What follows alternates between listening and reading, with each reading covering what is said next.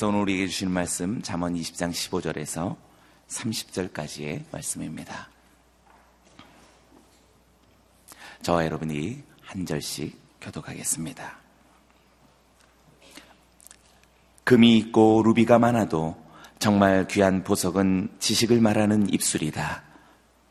타인을 위해 보증이 된 사람은 옷을 잡히며 외인의 보증이 된 사람은 자기의 몸을 잡힌다. 사람들은 속여서 얻은 빵을 빵이 달다고 하지만 나중에는 그 입이 자갈로 가득 차게 된다. 계획이 있어야 목표를 달성한다. 전쟁은 전략을 세워놓고 하여라. 남의 말을 하고 다니는 사람은 비밀을 누설하게 돼 있으니 입을 함부로 놀리는 사람과는 어울리지 마라. 자기 부모를 저주하는 사람은 자신이 흑암 속에 있을 때 그 등불이 꺼질 것이다.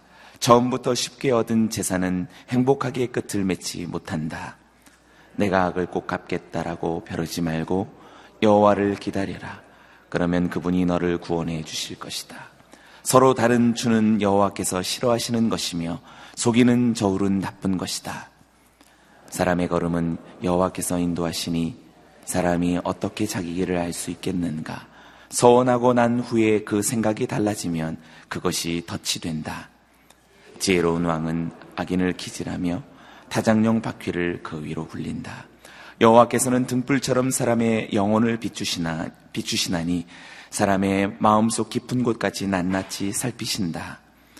인자와 진리는 왕을 보조하고 정의는 그 왕자를 든든히 한다. 청년의 영광은 그 힘에 있고 노인의 아름다움은 백발에 있다. 상처가 나도록 때려야 악이 없어진다. 매질은 사람의 깊은 곳까지 들어간다. 아멘. 오늘 이 본문 말씀으로 이준호 목사님 말씀 증거해 주시겠습니다.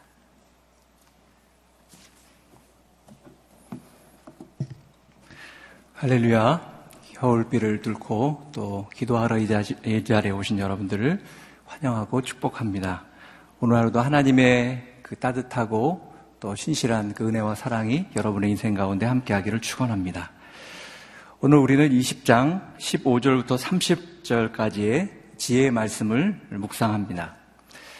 아, 잠언을 보면 많은 경우 첫 절에 전체를 대표하는 그러한 중심 말씀이 나오고 그 다음에 아, 보통 설명과 적용의 말씀들이 나옵니다. 그런데 오늘 말씀을 보면 어, 여러 가지 적용들의 말씀이 나오다가 어, 중요한 요절이 중간쯤에 나오는 것을 보게 되죠. 잠언의 말씀은 이 말씀 한 절 한 절이 굉장히 중요하고 지혜를 주는 말씀입니다. 그런데 오늘 가장 중요한 말씀은 저는 22절과 24절이라고 생각됩니다. 22절에 보면 내가 악을 꼭 갚겠다고 벼르지 말고 여호와를 기다려라. 그러면 그분이 너를 구원해 주실 것이다. 또 24절에 보면 사람의 걸음은 여호와께서 인도하시니 사람이 어떻게 자기 길을 알 수 있겠는가라고 되어 있죠. 잠언에 있어서 여러 가지 중요한 말씀이 나옵니다. 그것은 많은 부분 어, 상식적이고 도덕적인 그러한 말씀들이 많지요. 하지만 지혜의 완성은 어, 결국 하나님과의 관계 속에서 이루어지는 것이죠. 왜냐하면 하나님만이 지혜의 근원 되시기 때문입니다. 저는 오늘 말씀을 통해 어, 여러분들이 지혜의 근원 되신 하나님을 만나기를 바라고 또 지혜의 사람으로 오늘 하루를 살아갈 수 있기를 바랍니다. 먼저 우리 18절을 같이 한번 읽겠습니다. 18절 시작. 계획이 있어야 목표를 달성한다. 전쟁은 전략을 세워놓고 하여라. 우리말 번역을 보면 어, 내용을 쉽게 파악하기가 좀 어렵습니다. 그래서 쉬운 성경 번역을 보면 조금 더 쉽게 이해할 수 있는데요. 우리 한번 어, 쉬운 성경 번역으로 같이 한번 읽겠습니다. 같이 읽겠습니다. 시작.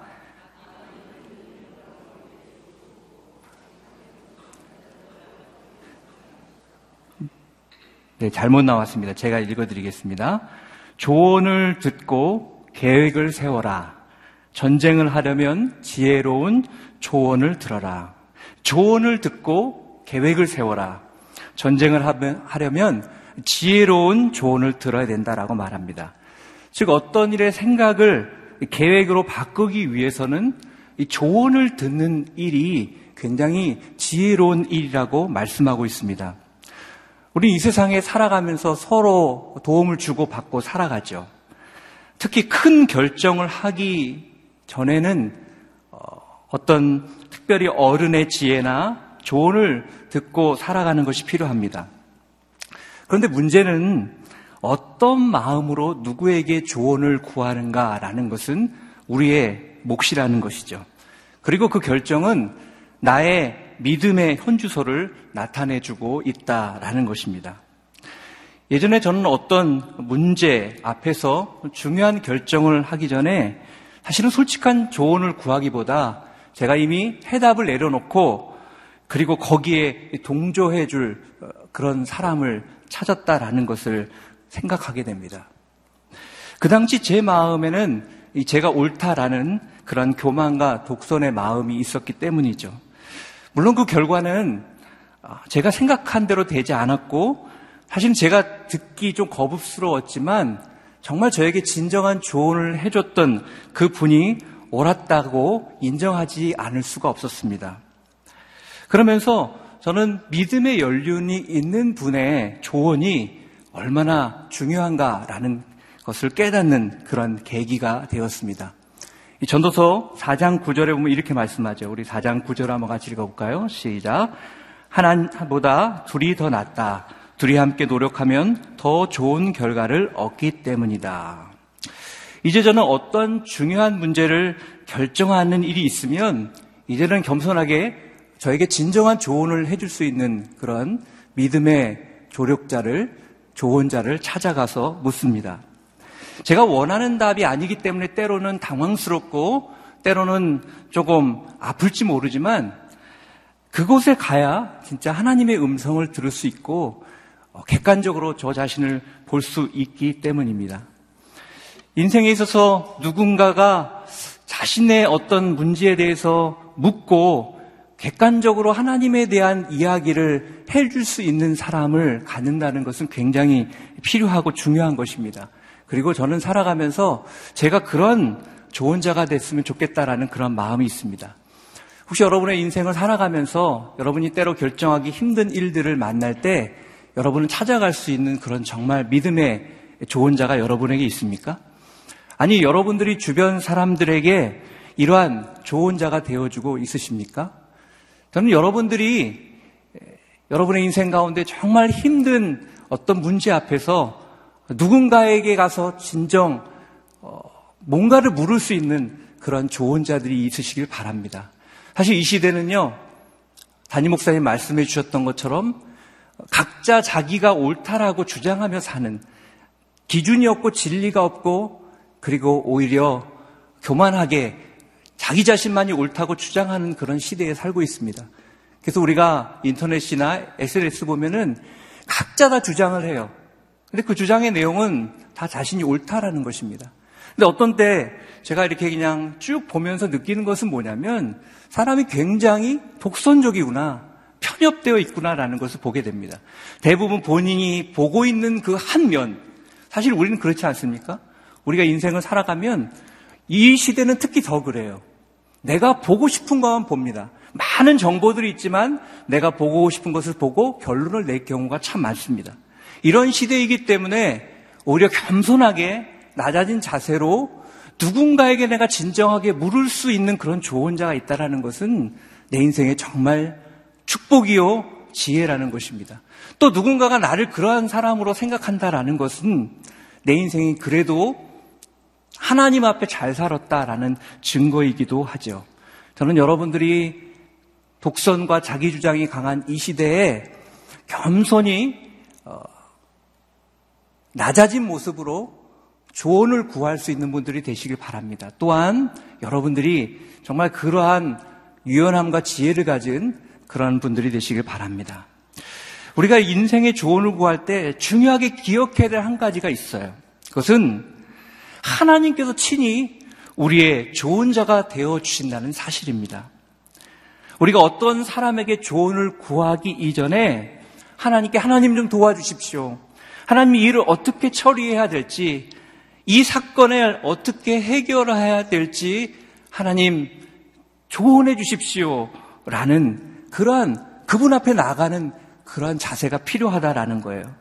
그럴 때 인생의 가장 위대한 카운셀러가 되시는 그 주님께서 우리의 인생을 복되고 놀라운 길로 인도하실 줄 믿습니다. 성경에 보면 사울 왕은 진정한 좋은 자가 없으므로 망하는 인생을 살게 되었어요. 반면에 다윗은 아둘람 굴이라는 인생의 가장 비참한 환경 가운데서도 이 그일라가 위험에 처해 있다라는 사실을 듣고 그는 누구에게 나아가 조언을 구합니까? 하나님께 나아갑니다.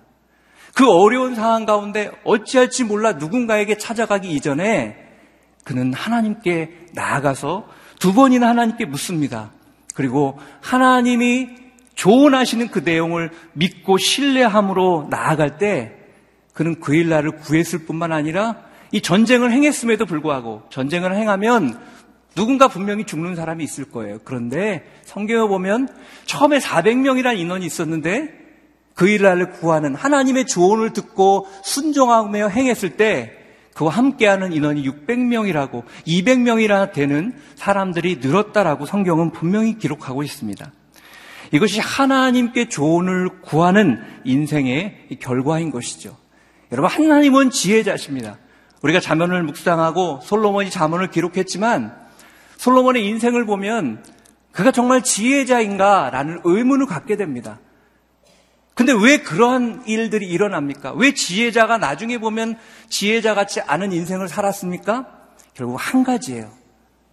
그가 하나님과 함께하고 하나님을 경외하고 또 하나님의 조언을 구하고 살아갈 때 그는 지혜자였습니다. 그러나 하나님이 아니라 그 지혜 때문에 오히려 자신이 지혜가 있다는 것 때문에 교만함으로 자신의 생각과 자신의 방법으로 살아갈 때 결국 그는 저는 나중에 그 모습이 정말 지혜자였는가라는 의문을 가질 수밖에 없습니다. 여러분, 하나님과 함께하는 것이 복입니다. 하나님이 우리의 진정한 지혜자이십니다. 우리가 주님을 사랑하고 주님을 알기 때문에 우리는 누군가에게 하나님을 대신할 수 있는 하나님의 마음을 나눌 수 있는 그러한 좋은 자가 되어줄 수 있지요. 그러나 궁극적인 우리의 좋은 자, 우리의 삶을 인도하시는 분은 하나님이라는 사실을 기억하며 여러분 오늘 인생에 많은 문제가 있습니까? 사람의 소리가 아니라 인터넷에 뭐라고 누가 얘기하는 것이 아니라 하나님께 기도하며 하나님 정말 하나님이 원하시는 것이 무엇이고 내가 이 순간에 이 과정 가운데 어떤 것을 선택해야 할지 주님 깨닫게 하여 주시옵소서라는 그러한 기도로 나아가야 할 것입니다. 우리 요한일서 2장 27절을 같이 한번 읽겠습니다. 2장 27절 시작. 여러분으로 말하자면 그리스도께서 기름 부어 주신 것이 여러분 안에 머무름으로 아무도 여러분을 가르칠 필요가 없습니다. 그리스도께서 기름 부어 주신 것이 여러분에게 모든 것을 가르쳐 주십니다. 그 가르침은 참되고 거짓이 없으니 여러분을 가르치신 그대로 그리스도 안에 머무르십시오. 그리스도께서 기름 부어 주신 것이 우리를 가르쳐 준다. 성령이 우리에게 지혜를 준다라는 거예요. 우리가 그리스도 안에 머물러 있을 때 우리는 참된 좋은 자이신 하나님을 따라 살아가는 그런 복된 인생이 될 줄 믿습니다. 19절을 같이 한번 읽어보겠습니다. 19절 시작. 남의 말을 하고 다니는 사람은 비밀을 누설하게 돼 있으니 입을 함부로 놀리는 사람과는 어울리지 마라. 말에 대한 이야기입니다. 이 잠언에 보면 말에 대한 이야기가 굉장히 많이 나옵니다. 그만큼 우리는 말 때문에 손해보고 상처받고 어려운 일을 많이 당하기 때문에 그렇습니다. 그래서 마태복음 12장 36절에서 예수님께서 이렇게 경고하시죠. 우리 36절을 한번 같이 읽어볼까요? 마태복음 12장 36절 시작. 내가 너희에게 이르노니 사람이 무슨 무익한 말을 하든지 심판 날에 이에 대해 신문을 받으리니 너에게 이르노니 사람이 무슨 무익한 말을 하든지 심판 날에 이에 대해서 신문을 받을 것이다 라고 말씀합니다. 그만큼 책임 있는 말을 하라는 거예요. 보통 보면요, 남의 말을 많이 하는 사람들이 인기가 많아요. 왜냐면 이 사람들은 남이 모르는 정보를 알고 있기 때문이죠. 그래서 많은 모임에 가면요, 그 모임을 주로 이끌어가는 리드에 가는 사람들이 주로 이런 사람들입니다. 그러나 이렇게 남의 말을 많이 하는 사람들은 대개 책임감이 부족합니다. 자신이 하는 말이 책임질 일이 아니라고 생각하기 때문에 그렇죠. 그리고 그 결과는 비참합니다. 여러분, 교회를 다니다가 떠났던 분들의 이야기를 들어보면요.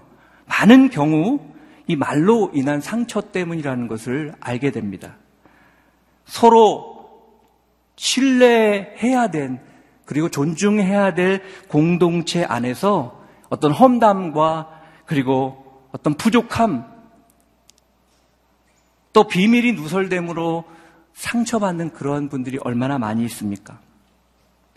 안타까운 사실은 이 말 때문에 사람들이 상처받는데 중요한 건 가해자는 모두가 피해자밖에 없다라는 거예요. 그리고 말과 소문만 남는다는 것입니다. 그게 참 말이 무서운 거예요. 그러므로 말을 하되 신중하게 해야 되고 남의 말은 안 하는 것이 좋은 것입니다. 제가 전에 그 라디오 방송에서 들은 이야기가 기억납니다. 어떤 교회 구, 구역 모임이었던 것 같아요. 근데 그 교회도 이 QT를 굉장히 중요하게 생각했던 교회인 것 같습니다. 이 교육 구역장이 QT 나눔을 이렇게 인도하고 있는데 이 교회 온 지 얼마 안 되는 그런 분이 계셨어요. 그래서 사람들과 이렇게 하나님의 말씀을 묵상하고 나누고 있는데 교회 온 지 얼마 안 된 분이 다른 사람에 대한 막 험담과 그런 얘기를 막 하는 거예요. 가만히 듣고 있던 구역장이 정중하게 이렇게 얘기합니다. 자매님, 이 시간은 사람에 대해서 세상에 대해서 이야기하는 시간이 아니라 하나님의 음성을 듣고 또 적용을 나누는 시간입니다. 죄송하지만 하나님이 자매님에게 어떤 말씀을 하셨는지 좀 나눠주시면 좋겠습니다. 이렇게 말했다고 합니다. 그러다 이 자매님의 말이 막히는 거예요. 할 말이 없는 거예요. 그리고 얼굴이 빨개졌다는 그런 이야기를 라디오에서 들은 적이 있습니다. 그렇습니다. 우리가 교회에 계속 출석해도 하나님의 음성을 듣고 나누는 훈련을 하지 않으면 이 세상 사람들처럼 누군가를 비방하고 책임 없는 말을 하게 됩니다. 어떻게 보면 언어는요, 그래서 훈련이에요. 교회 생활 오래 했다고 그 사람이 하나님에 대해서 나눌 수 있는 건 아닌 것 같아요. 얼마나 내가 평소에 하나님의 말씀을 듣고 사는가, 그리고 그것을 나누고 사는가 훈련이 되면 어느 곳에 있어도 내 입에서는 하나님에 대한 말씀이 나오고 하나님이 내 인생에 어떤 일을 행했고 오늘 그 하나님의 말씀을 가지고 어떻게 살아가고 있는지 얘기하게 된다라는 것이죠. 그런데 그렇지 않을 경우는 세상 사람처럼 자기도 모르게 누군가를 비방하고 있고 그리고 책임 없는 말을 하고 있게 된다라는 것입니다. 그리고 그것은 이 공동체를 무너지게 하는 것이죠.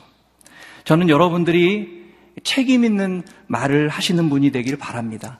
그리고 혹시 여러분 주변에 함부로 남의 말을 하는 분이 있으면 어, 조용히 그분과 어울리는 것을 멈추실 수 있기를 바랍니다. 그것이 성경이 말하는 지혜인 것입니다. 세 번째 우리 22절을 같이 보겠습니다. 22절 시작. 내가 악을 꼭 받겠다라고 벼르지 말고 여호와를 기다르라. 그러면 그분이 너를 구원해 주실 것이다. 우리가 세상에 살다 보면 반드시 만나는 사람이 있습니다. 나에게 피해를 주거나 내 감정을 상하게 하는 사람들이죠. 그러면 우리가 그분들과의 관계 속에서 억울한 마음이 생기기 때문에 그것을 갚아주고자 하는 그러한 복수하고자 하는 마음이 생기게 됩니다. 어떻게 보면 그것은 자연스러운 감정일 수 있어요. 그러나 오늘 본문은 하나님께서 반드시 갚아주실 것을 믿고 기다리라고 말씀하고 있죠. 사실 감정적으로는 그렇게 쉬운 말씀은 아닙니다. 여러분 세상 사람들을 보면요. 억울함과 분노와 원수 갚으려는 그런 감정 가운데 사로잡혀 살아가는 것을 보게 됩니다. 얼마 전에 파리에서 테러가 있지 않았습니까? 근데 그 테러리스트들이 양성된 벨기에의 한 마을에 인터뷰하는 장면이 뉴스에서 보도된 적이 있습니다. 그 마을은 3분의 1이 이슬람, 모슬렘들이었어요. 근데 TV에서 이제 인터뷰를 하는 그 사람들의 모습을 보니까요. 오랜 시, 실업이 오래되고 그리고 정부의 무관심 때문에 그들 안에 있는 분노와 억울함이 그 인터뷰 안에 그대로 담겨져 있었습니다. 심지어 돈만 주면 나도 무슨 일이든지 하겠다라는 이야기를 하는 사람들이 많았어요. 한 단면이지만 지금 이 세상의 사람들의 모습을 보여주고 있는 것입니다. 그러나 하나님은 그분의 자녀들인 우리들은 다르게 살아가야 된다고 말씀하고 있는 것입니다. 또한 그것이 지혜자의 삶이라고 말씀하고 있죠. 그래서 데살로니가전서 5장 15절에는 이렇게 말씀하고 있습니다. 우리 5장 15절을 같이 한번 읽겠습니다. 시작. 여러분은 아무도 악을 악으로 갚지 못하게 하고 오직 서로에게 그리고 모든 사람에 대해 항상 선을 쫓으십시오. 또 로마서 우리 12장 17절도 같이 읽겠습니다. 12장 17절 시작. 아무도 악을 악으로 갚지 말고 모든 사람 앞에서 선한 일을 힘써 행하십시오. 악을 악으로 갚지 말라. 로마서에서는 선으로 악을 이기라고 얘기하고 있습니다. 모든 사람에게 선을 쫓아 행하라고 말씀합니다. 그러면 왜 억울한 것이 많은데 우리도 그런 마음이 있는데 왜 하나님께서는 악을 악으로 갚지 말고 선을 쫓으라고 말씀하시는 걸까요? 그것은 악으로부터 사실 하나님은 우리를 지켜주시기 위해, 위함이라고 성경은 말씀하고 있습니다. 여러분, 율법에 보면요. 눈에는 눈, 이에는 이.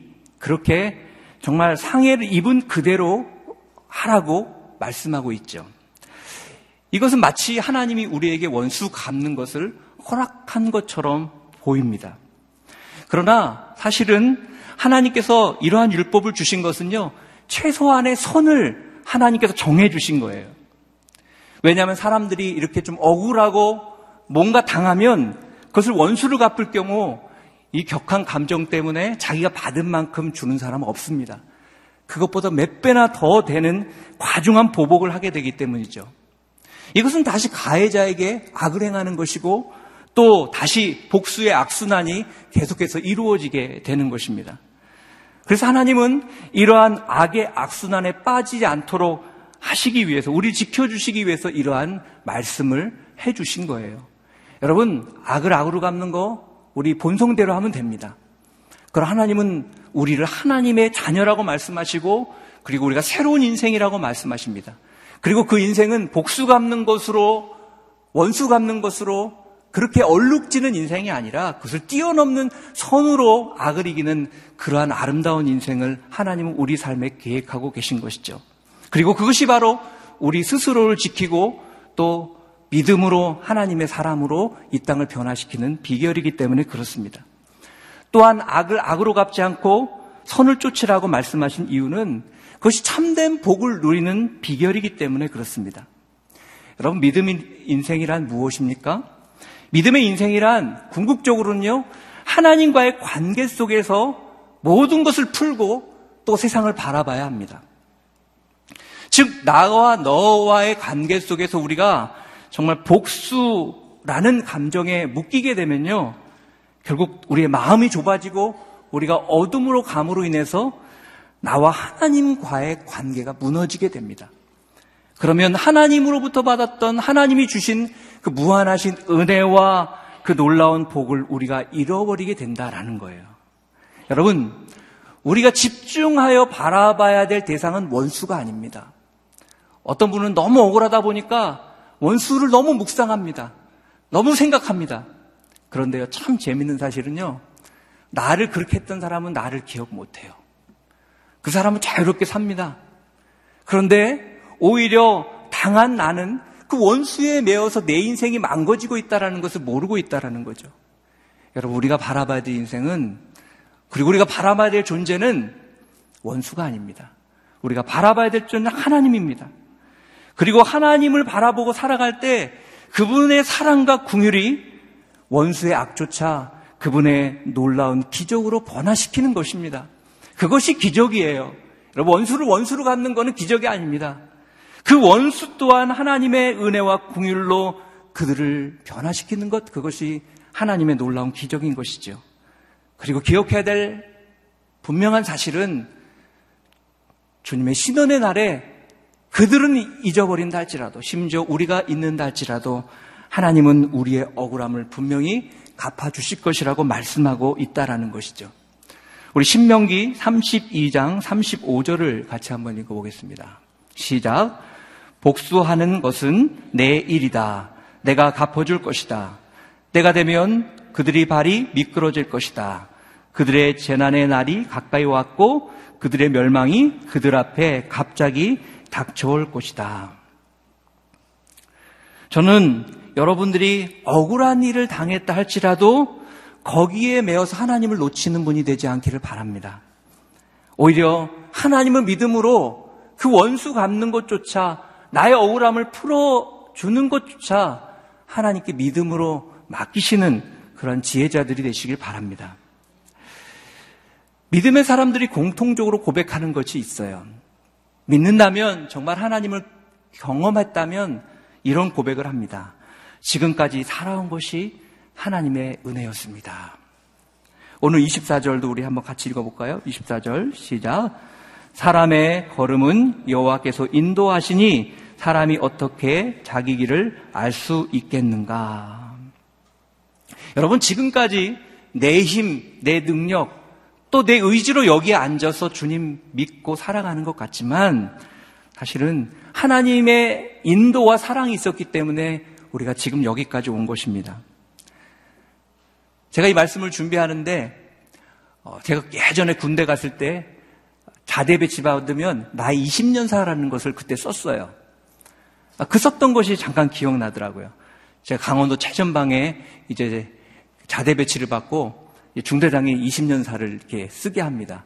왜냐하면 이제 이 사람이 문제 있는 사람인지 이 사람의 이제 각의 이력을 알아야 이제 문제 사병인지 이런 걸 보고 관리할 수 있으니까 그렇게 하게 했던 것 같아요.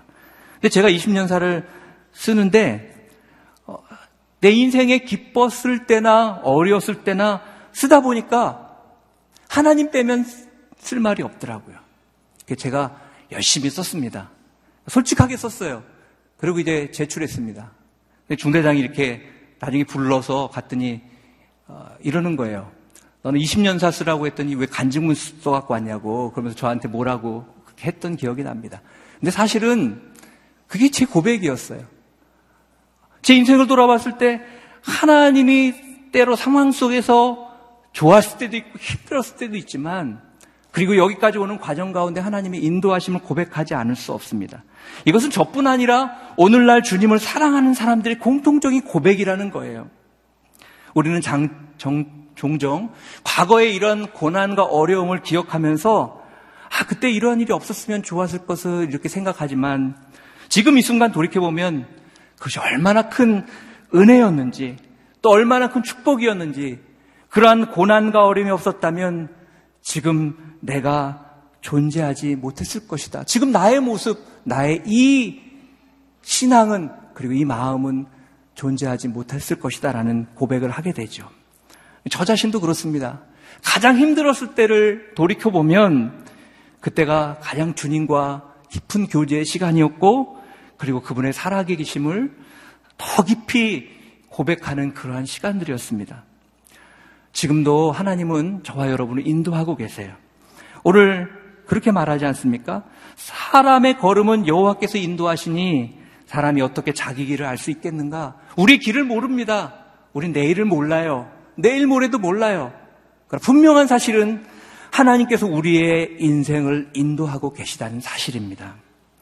그래서 다윗은 10편 23편에서 위대한 선언을 하죠. 여호와는 나의 목자시니 내가 부족함이 없습니다. 여호와는 내가 목, 나의 목자시니 나는 부족함이 없습니다. 여러분, 여러분이 양이라고 생각해 보세요. 자기의 생명을 걸고 나를 지키는 목자가 있다면 그 양은 얼마나 든든하고 마음이 평안하겠습니까?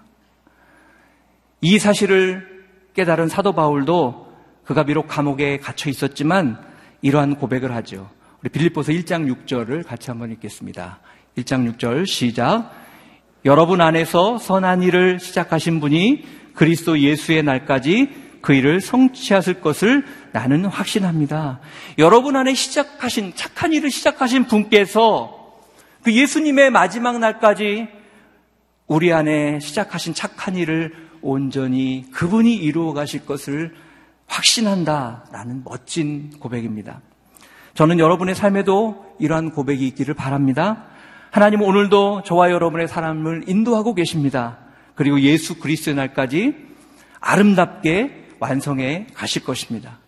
여러분 그 하나님을 오늘 바라보십시오. 그 하나님을 나의 좋은 자로 삼으십시오. 그리고 그분과 동행하십시오. 그리고 그분의 지혜로 오늘 하루도 승리하며 살아가는 저와 여러분이 되시기를 주님의 이름으로 축원합니다. 기도하겠습니다. 오늘 말씀을 기억하며 기도하기를 원합니다. 살아계신 하나님, 우리가 이 땅을 살아가며 오늘도 안기 낀 그러한 미래를 달려갈 때 때로 어떻게 결정할지 또 나의 미래가 어떻게 될지 몰라 염려할 때가 있습니다. 하나님, 오늘 주님은 우리의 아름다운 카운셀러가 되셔서 우리에게 찾아오시는 분심을 믿습니다. 하나님, 내가 누군가에게 조언을 구하기 전에 먼저 주님께 무릎 꿇는 인생이 되게 도와주시옵소서. 그럴 때 하나님 아버지, 나에게 귀한 영적인 좋은 자들을 붙여주시고, 내가 또한 그러한 좋은 자가 될 수 있도록 지혜를 허락하여 주시옵소서. 하나님, 내 입술의 언어가 변화되기를 원합니다.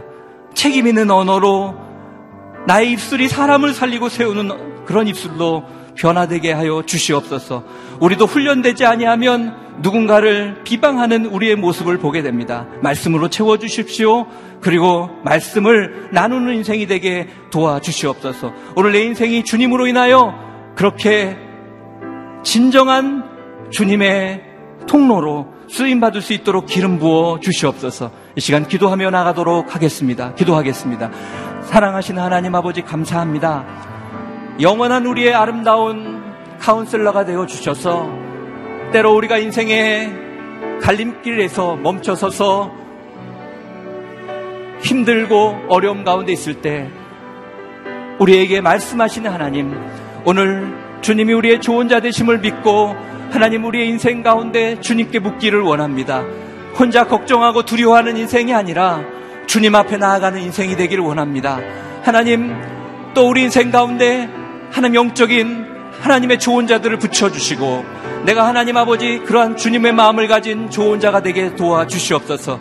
그래서 하나님 아버지 인생의 삶을 지혜롭게 하나님의 마음으로 살아가는 축복이 부어지게 도와주시옵소서. 내 입술을 변화시켜 주시옵소서. 내 입술이 주의 말씀으로 가득 차고 그 말씀을 나누는 입술이 되게 도와주시고 그러므로 인하여서 하나님 아버지 하나님의 사랑과 은혜를 나누고 예수님처럼 생명을 전하는 입술 또 하나님 격려하는 입술 생명을 살리는 입술이 되게 도와 주시옵소서.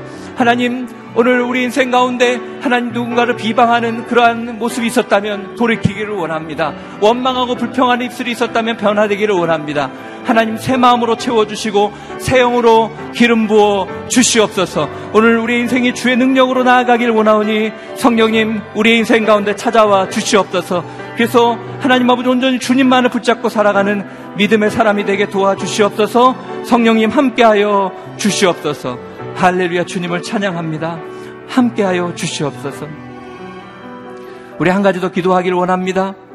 하나님, 우리가 이 땅을 살아갈 때 원수 갚는 것으로 우리의 인생을 허비하는, 복수하는 것으로 허비하는 인생이 아니라 하나님, 손으로 악을 이기는 인생이 되게 하여 주시옵소서. 우리가 바라봐야 될 것은 우리를 힘들게 한 사람이 아닙니다. 우리가 주목해야 될 상은 오직 주님이심을 믿습니다. 오늘 우리를 사로잡고 있는 그런 어둠의 마음들이 있다면 떠나가게 하여 주시고 오늘 주님의 마음으로 가득 차게 하여 주시고 주님만이 나의 인생에 하나님 도움이 되며 인도자가 되게 하여 주시옵소서. 오늘 목자 되신 주님께서 우리의 삶을 인도하심을 믿습니다. 오늘 그분을 바라보며 나아갈 수 있도록 기름 부어 주시옵소서. 우리 한 번 더 주님 앞에 기도하며 나가도록 하겠습니다. 기도하겠습니다. 사랑의 하나님 아버지 감사합니다. 하나님께서 우리의 인생을 다스리고 인도하시는 것을 믿습니다. 하나님 우리가 인생을 살아갈 때 하나님 하나님의 사람으로 살아가게 도와 주시옵소서. 악에 매어 원수 갚는 것에 인생을 허비하는 삶이 아니라 하나님 하나님의 선으로 악을 이기는 인생 살아가게 하여 주시옵소서. 우리가 바라봐야 될 대상은 원수가 아닙니다. 오직 우리 주님임을 믿습니다. 주님을 바라보고 나아갈 때 주님으로 가득 찰 때 그 원수마저 이겨낼 수 있는 담대함이 부어지게 하여 주시옵소서 성령님 우리 앞길을 인도하시는 분이 주님이심을 믿습니다. 그 믿음을 잃어버리지 않도록 도와주시고 날마다 그분을 바라보며 우리의 목자 되신 주님, 그러므로 부족함이 없다고 고백한 다윗처럼 날마다 오늘 우리 인생 가운데 부족함이 있고 여러 문제들이 놓여 있다 할지라도 그 목자 되신 주님을 붙잡고 나아갈 때 능히 승리하는 복된 삶을 살 수 있도록 성령 역사하여 주시옵소서.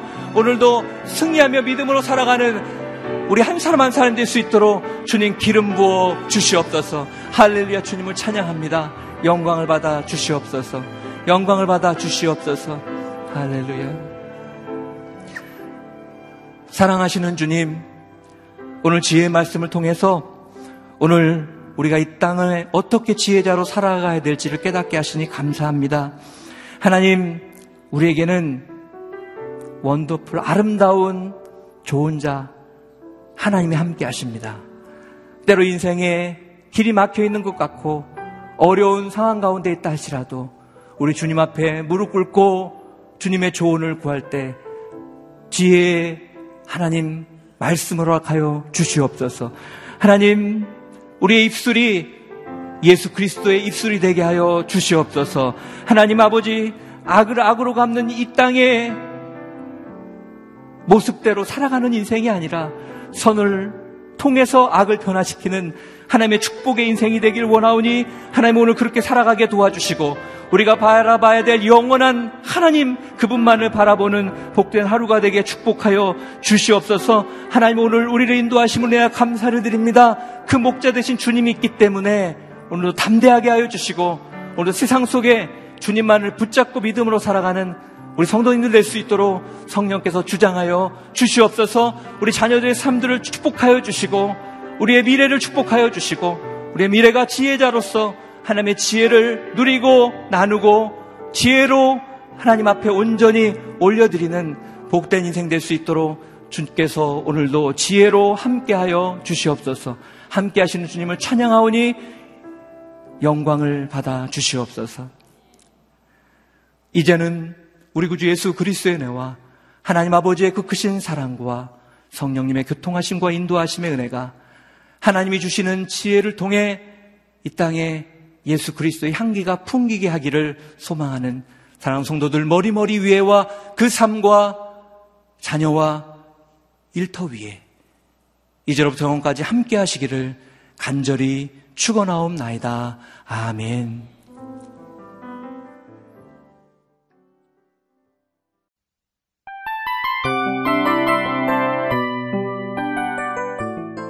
이 프로그램은 청취자 여러분의 소중한 후원으로 제작됩니다.